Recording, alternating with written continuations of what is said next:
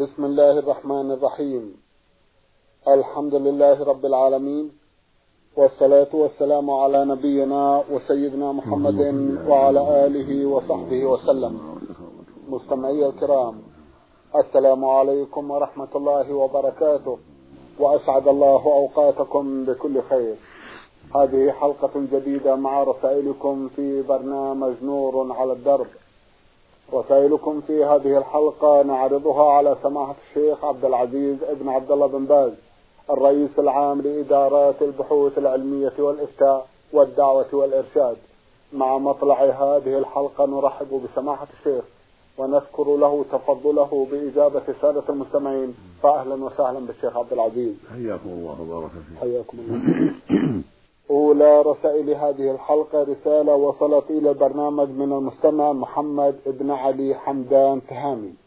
أخونا له جمع من الأسئلة من بينها سؤال يقول عندي بنت وطلبها مني رجل للزواج بها فاشترطت عليه أن يزوجني بأخته فزوجني بها وزوجته بابنتي فما حكم ذلك؟ بسم الله الرحمن الرحيم. الحمد لله وصلى الله وسلم على رسول الله وعلى آله وأصحابه ومن اهتدى بهداه. أما بعد فهذه الصورة التي ذكرها السائل تسمى نكاح الصغار. وقد ثبت عن رسول الله عليه الصلاة والسلام في عدة أحاديث النهي عن ذلك. فهو نكاح فاسد مطلقا سواء سمي مهر أو لم يسمى مهر والواجب فسخه.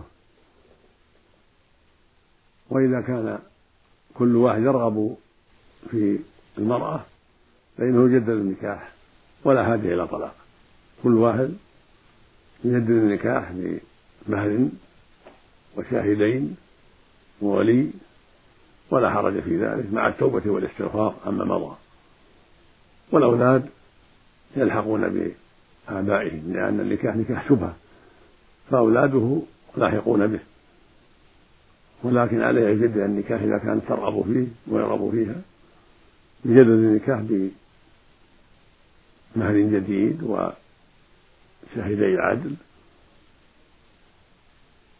إذا رضيت المرأة بذلك وبذلك ينتهي الإشكال لكن بشرط ألا تذكر المرأة الأخرى يعني لا يشترط المرأة الأخرى. يتزوجها من غير اشتراط تزوج الأخرى. كل واحد يتزوج برضا المرأة من دون اشتراط المرأة الأخرى ويكون هذا نكاحا جديدا بشروطه التامة برضاها وبالولي. لكن لا لا يشترط بخروجها العدة بل يتزوجها في الحال لأن الماء ماؤه. يتزوجها في الحال ولا حاجة إلى عدة. فإن لم تريده طلقها طلقة واحدة. تكفي طلقة واحدة لإنهاء النكاح الفاسد. وعلى الجميع التوبة إلى الله سبحانه الرجال والنساء. والأولياء عليهم التوبة إلى الله جميعا. لأنهم وقعوا في أمر نهى عنه النبي عليه الصلاة والسلام. نعم. جزاكم الله خيرا. يقول أيضا كان لي زوجتان. فطلقت إحداهما وبقيت في بيتي وقد انتهت العدة. وما زالت في البيت. أراها وتراني. لأن عندها أولاد. فهل هذا جائز وما الحكم في ذلك؟ إذا كان الطلاق رجعيا طلقة أو طلقتين فلك العود إليها بنكاح جديد. أما كان الطلاق بائنا بأن طلقتها آخر الثلاث فإنها تحرم عليك حتى تنكح زوج غيرك وبكل حال عليها بعد العدة أن تحتجب عنك. حتى ولو كان الطلاق رقعة واحدة. عليها الاحتجاب ولا تخلو بها لأنها صارت أجنبية كخروجها من العدة إذا كانت رجعية طلقة طلقتين أما إذا كان الطلاق بائنا بأن كان الطلقة آخر ثلاث فإنها تحرم عليك من حين الطلاق. وليس لها أن تخلو بك ولا أن تخلو بها ولا أن تنظر إليها بل يجب عليكما الحذر. كسائر كالرجل الأجنبي مع الأجنبية. أما بقاؤه عندك في البيت هذا فيه تفصيل. إذا كان مضطرة إلى ذلك وفي دور خاص أو شقة خاصة فلا حرج أن تبقى مع أولادها أو تستأجر لها بيتا تكون فيه مع أولادها. ولكن بكل حال لا تخلو بها ولا تنظر إليها. لا تكشف لك بل تغطى عنك تحتجب ولا تخلو بها حتى يجعل فرجا ومخرجا إما بزواجها وإلا بوجود بيت آخر تنتقل إليه. نعم. جزاكم الله خيرا. يقول عندي ثلاثة أولاد وعند أخي المتوفى ثلاث بنات وولدان. وعندما توفي أخي زوجت أولادي ببناته بدون مهر ولا شيء. على أساس إذا كبر أولاده أزوجهم ببناتي. وعندما كبرت بنتي زوجتها بشخص آخر ولم أعطهم شيئا فما حكم ذلك؟ لا حرج فيه ما دام مجرد نية أنك ناوي أن تتزوج أو تزوج بناتك من أولادك وتزوج أولادك من بناتك لا حرج في ذلك. أن المحرم الشرط وهو نكاح الشغار. أما كنت زوجت بناتك على أولاده وفي نيتك أو في نيتك أنك تزوج أولادك من بناته لا لا يضر. هذه النية أن تخل بها وتزوج من غيره. تعيد السؤال أعيد السؤال. يقول عندي ثلاثة أولاد. نعم.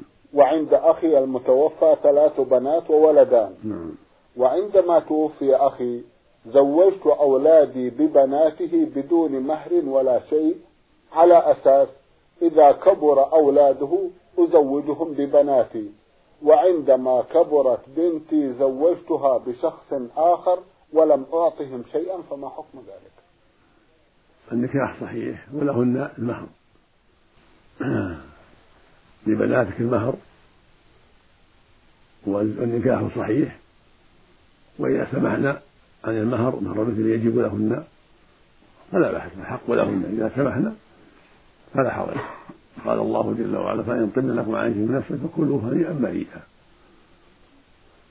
وأنت لا يلزمك بعد ذلك أن تزوج بناته بناتك أولاده. الحمد لله. إن شئت ورغبنا بناتك ورضينا بذلك فلا بأس وإلا فلا يلزم. ولا يكون هذا شغارا بمجرد النية. أما لو كان الأولاد كبار وشرطوا عليك هذا الشرط يكون صغارا لكن ما داموا ما بينك وبينهم اشتراط أو كانوا صغارا ما بينك وبينهم شيء إنما نيتك هذا لا يضر ولا يكون شغارا. ولبناتك المهر. وللبنات التي اللاتي زوجتهن من أولاد أخيك لهن المهر. فإذا سمحنا فلا شيء.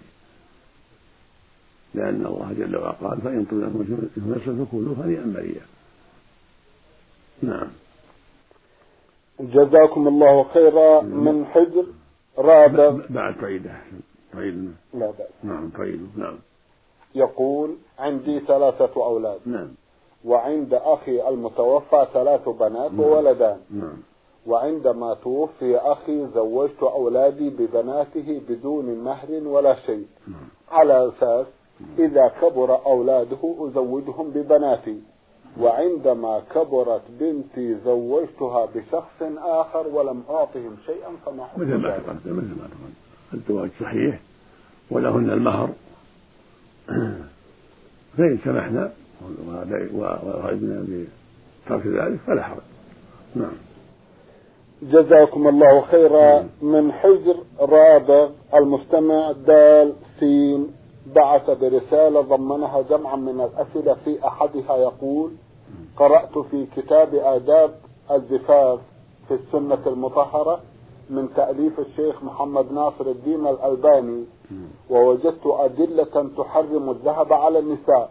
فما حكم ذلكم القول وهل هو صحيح؟ جزاكم الله خيرا. ليس ذلك بالصحيح. الذهب حل للإناث وهكذا الحرير كلها حل للإناث.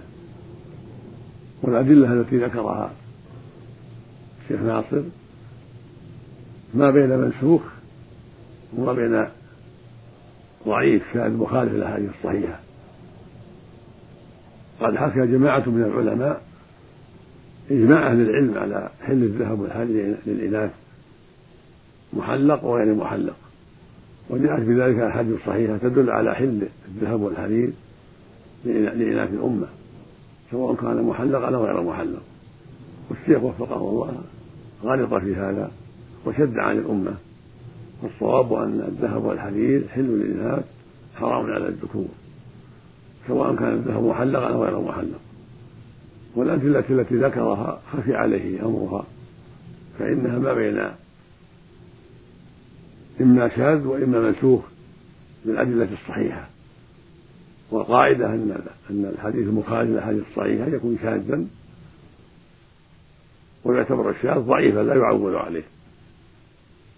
وقال جماعة من العلم إنهم إنها منسوخة بالأدلة الأخيرة الدالة على حل الذهب والحديد لإناث الأمة. ولهذا أجمع أهل العلماء أجمع أهل العلم على حل الذهب والحديد لإناث الأمة. وحكاه غير واحد. وما يوجد من خلاف فهو خلاف شاذ لا يعول عليه عند أهل العلم. نعم. جزاكم الله خيرا. ما حكم الصلاة خلف إنسان يصلي بعض الفرائض ويترك بعضها تهاونا؟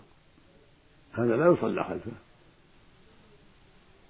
لأن قد أتى منكرا عظيما بإجماع المسلمين وهو ترك الصلاة تهاونا.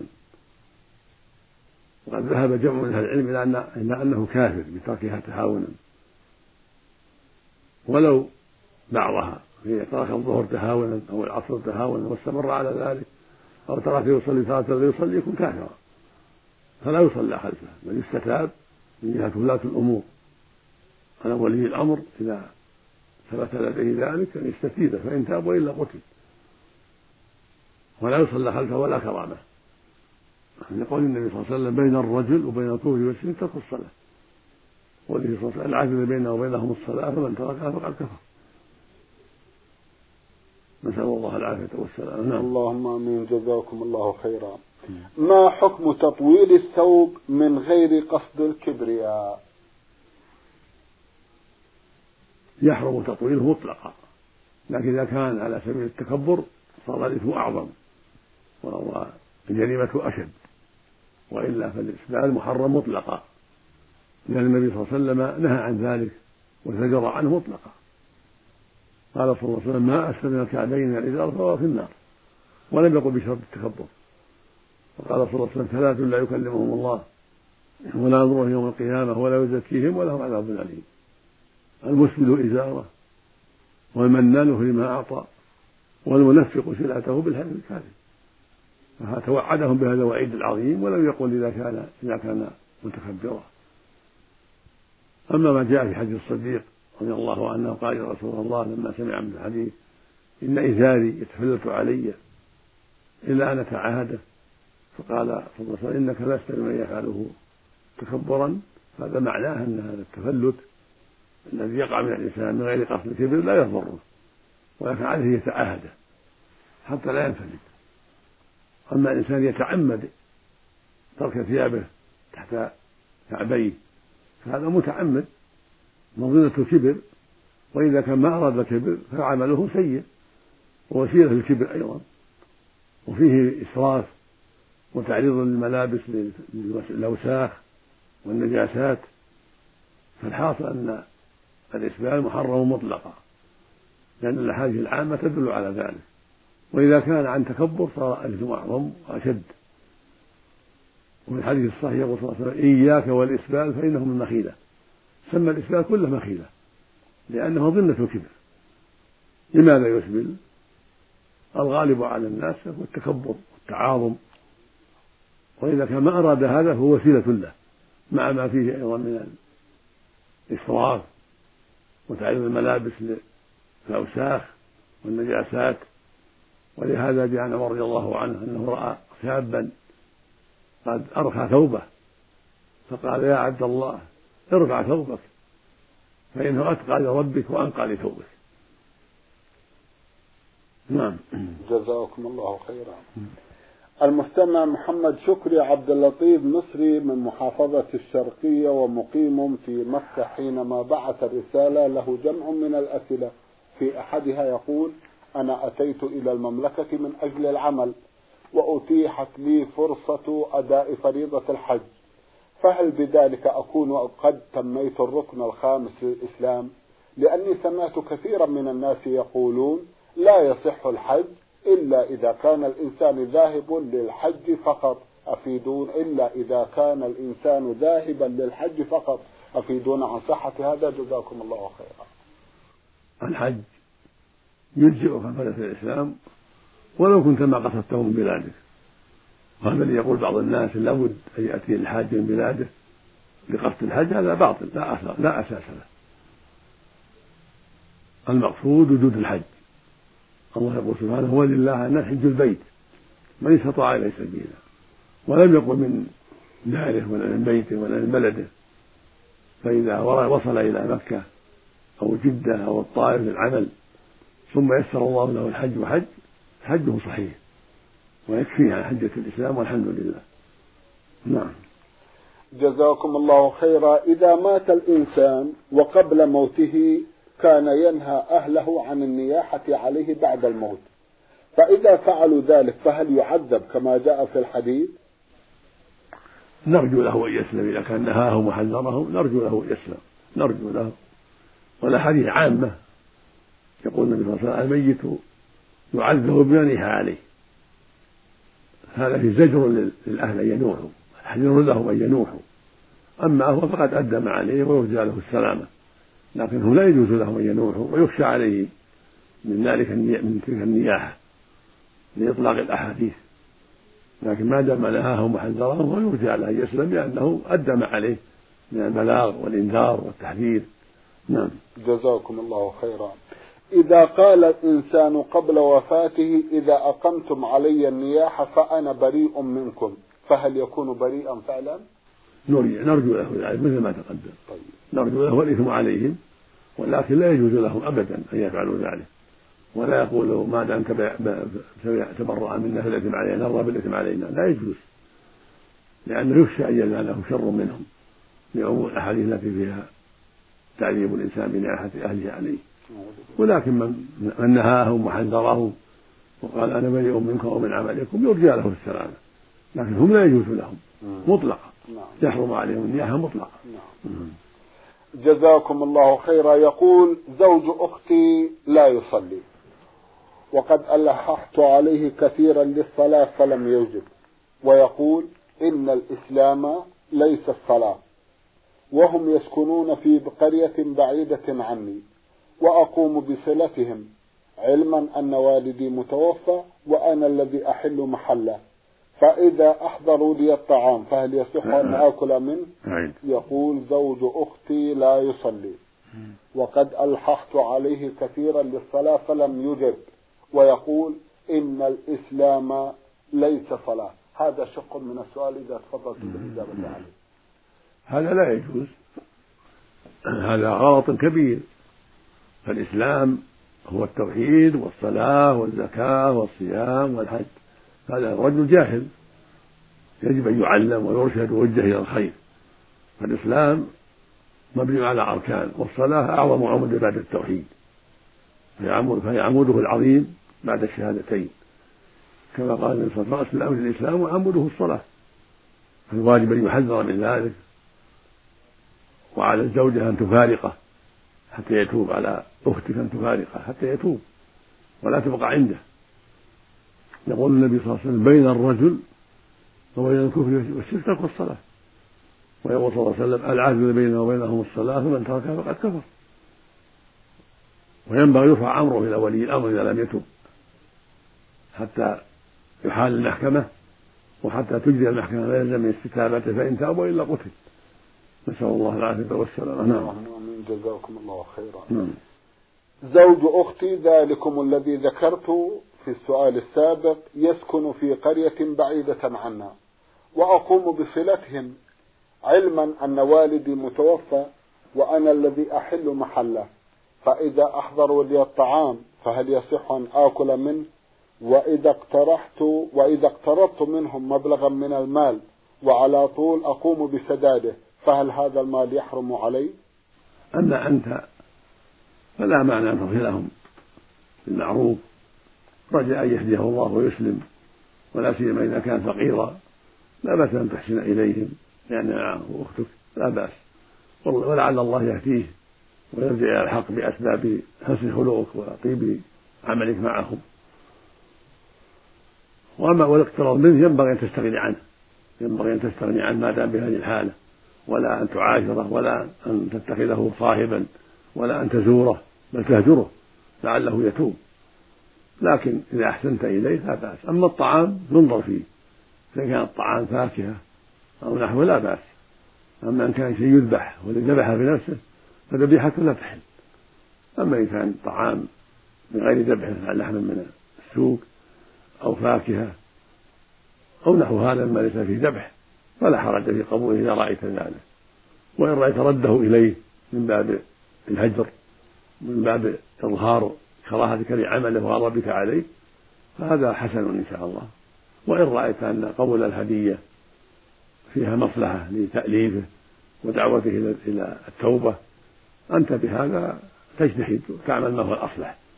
لكن مع كراهتك لعمله وهجرك إياه وتحذيرك إياه من هذا العمل السيء لعل الله يتوب عليه بأسبابه.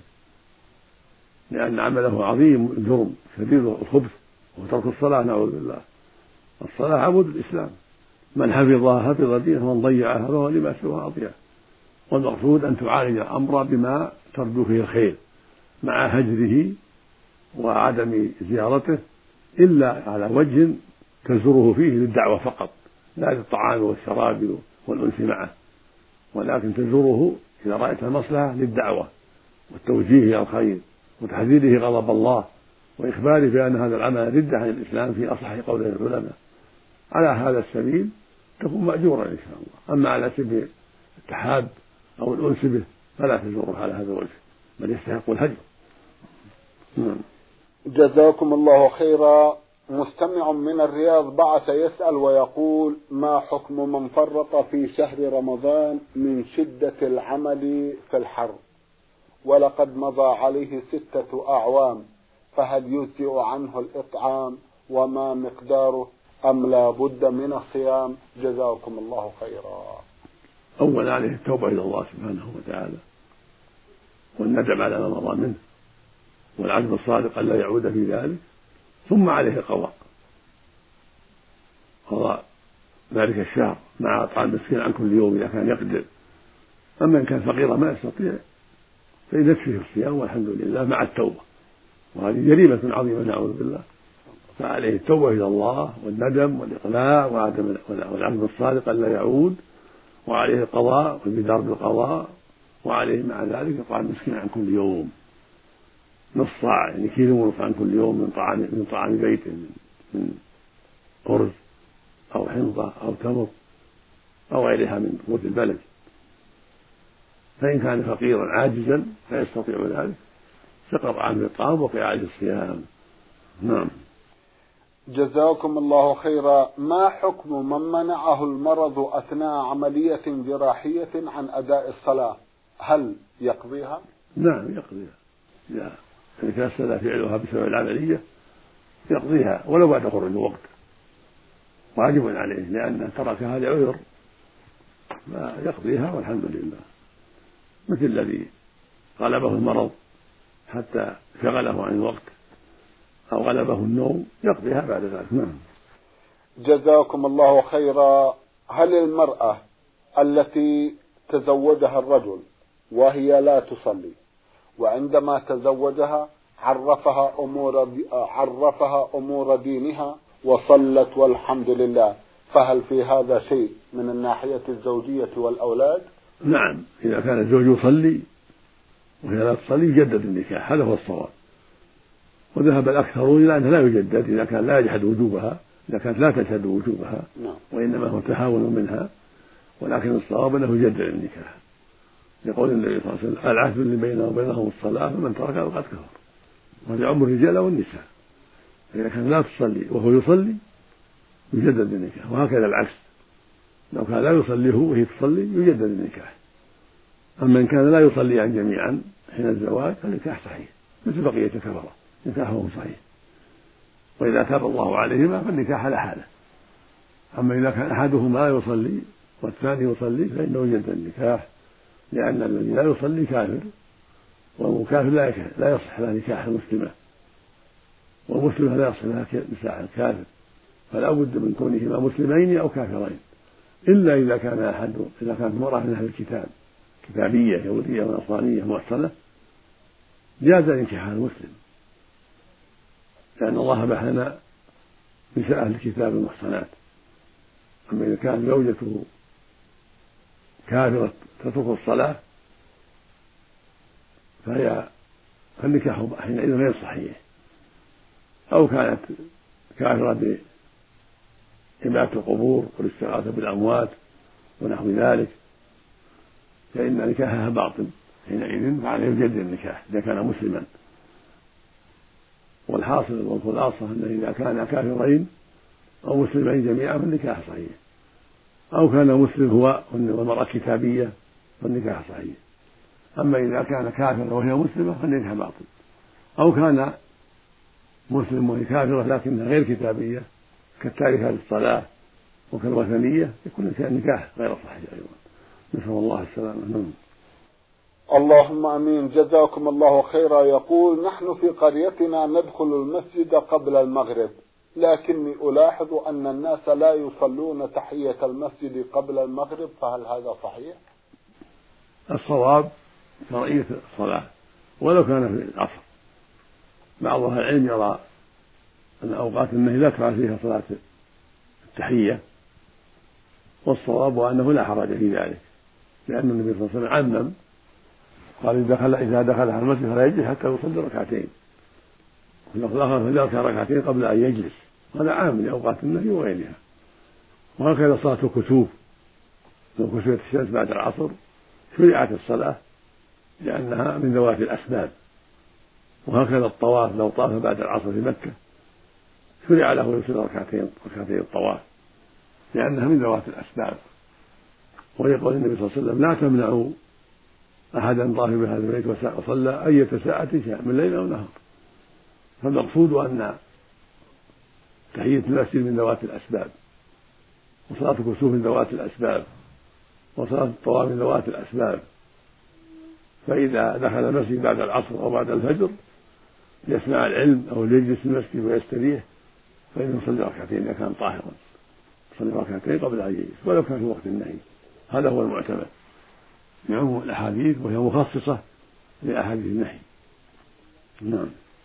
جزاكم الله خيرا. المستمع عايد سعيد الزهيدي الجهني بعث يسأل ويقول تلفت بعض أسناني بسبب التسوس وذهبت إلى المستشفى لتبديلهن بذهب.